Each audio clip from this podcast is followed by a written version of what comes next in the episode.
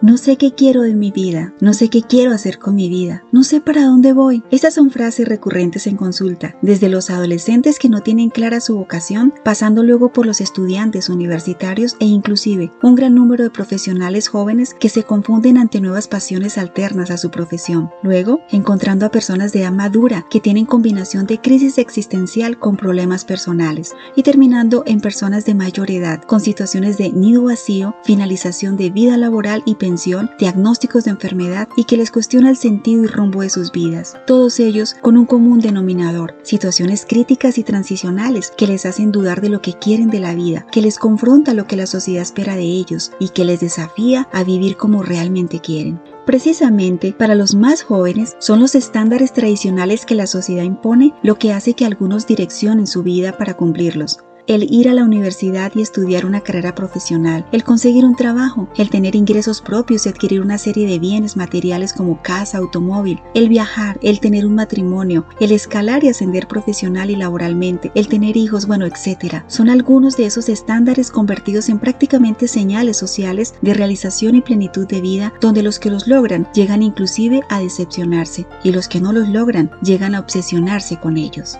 Hoy encontramos un gran número de jóvenes con crisis de vida porque no tienen pareja o no se han casado, porque no tienen un empleo estable o unos ingresos regulares, porque no han viajado como quisieron, porque no han adquirido bienes como han anhelado, porque quizás ya están llegando a los 30 o alrededor de esa edad y se sienten estancados, jóvenes llenos de ansiedad porque según su criterio no han alcanzado ciertos puntos de referencia en comparación con otros y que son aparentemente demasiado deseables. Definitivamente es una presión donde muchos se sienten obligados, obligadas a adaptarse a moldes y estándares familiares y sociales. ¿Pero por qué pasa esto? Bueno, algunas investigaciones revelan que es una conducta adaptativa, es decir, el hecho de que las personas se adapten comportamentalmente a su ambiente les hace sentirse aceptados, incluidos, valorados. Sin embargo, para algunos que hoy se sienten al borde del abismo, que sus niveles de ansiedad e inseguridad están descontrolados y que definitivamente no quieren continuar así, su conducta adaptativa no necesariamente debería estar direccionada a cumplir esos hitos sociales, sino por el contrario, mirar dentro de sí, evaluar los principios, evaluar los motivos, evaluar la felicidad y las verdaderas pasiones.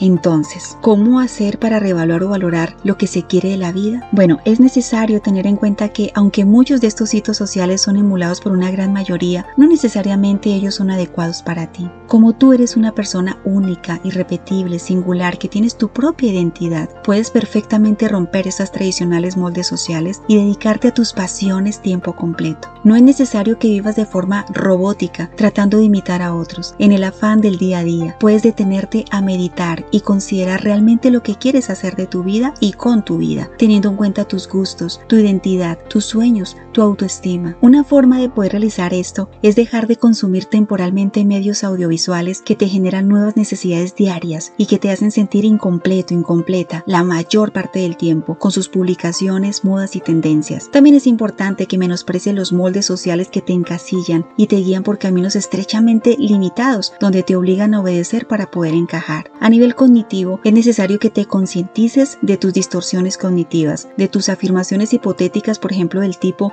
es que yo debería. Todo eso te puede hacer mucho daño en tu autoestima y autoeficacia. Igualmente distorsiones del tipo todo o nada, donde te sientes fracasado, fracasada por no alcanzar perfección. O distorsiones de sobregeneralización, donde crees que nunca alcanzarás el éxito. O distorsiones de descartar lo positivo, donde solo tienes en cuenta todo lo negativo, etc. Para saber realmente lo que quieres, es necesario tener pensamientos y afirmaciones positivos y bastante lucidez y claridad mental. Aquellas ideas improvisadas que son geniales suelen darse a veces espontáneamente cuando la persona tiene una mentalidad lúcida, objetiva, funcional. Ten en cuenta que si tomas una decisión de cambio, debes considerar los riesgos. De hecho, toda decisión tiene sus pros y sus contras, solo que los contras de tu decisión no deberían superar tus intensas motivaciones internas y tus profundos anhelos. Los estudios revelan que las personas motivadas intrínsecamente se sienten más independientes, competentes y conectadas con otros. Así que la pregunta que te puede responder es, ¿qué es lo que realmente te gustaría que te hiciera levantar en las mañanas y en el mismo día querer seguirlo haciendo aún cuando lleves 15 o 18 horas seguidas de hacerlo? Esta pregunta se puede resolver identificando detalladamente tus motivaciones. Recuerda que lo que te motiva desde adentro favorece tu autenticidad y fortalece tu autoestima, por lo que si tus motivaciones intrínsecas te hacen correr hacia los estándares sociales, allí te sentirás más realizado. Pero si tus motivaciones intrínsecas te están alejando los estándares sociales, debes concebir un cambio de camino y otras de acción. Y en medio de este análisis, toma en cuenta tus sentimientos. Es imprescindible que reconozcas tus miedos. ¿Son sociales? ¿Tienes miedo a fracasar? ¿Tienes miedo a no dar la talla? ¿A defraudar a otros? Lo que quieres es ser validado por los demás. Es importante que pienses en qué campo, en qué área te sentirás más competente, más conectado, más autónomo, porque esto hará que demuestres mayor responsabilidad, mayor perseverancia al hacerlo. Recuerda que si haces cosas por otros y no por ti, es porque estás tratando de llenar vacíos en ti, estás buscando aprobación y esto te lleva a vivir una vida decepcionada e inconstante. Otra pregunta importante para responderte es, ¿qué es lo que más disfrutas en esta vida? Esta pregunta es directamente relacionada relacionada con la autoestima, específicamente con la autoeficacia y el autoconcepto, y responde a lo que te emociona naturalmente todos los días y te hace desearlo con todas las fuerzas de tu corazón. Esto te lleva a concretar tus pasiones y tus habilidades naturales. También puedes analizar que si no existiera la familia o las personas a quien complacer, entonces, ¿qué estarías haciendo en este momento?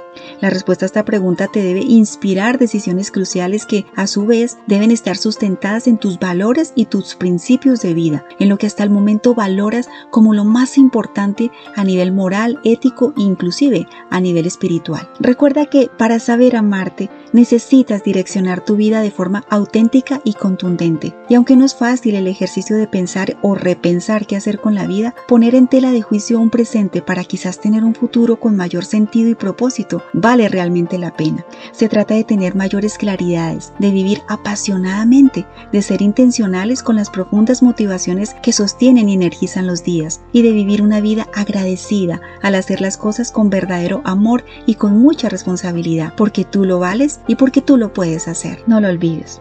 Soy Ana Cruz, tu psicóloga. Hasta un próximo episodio.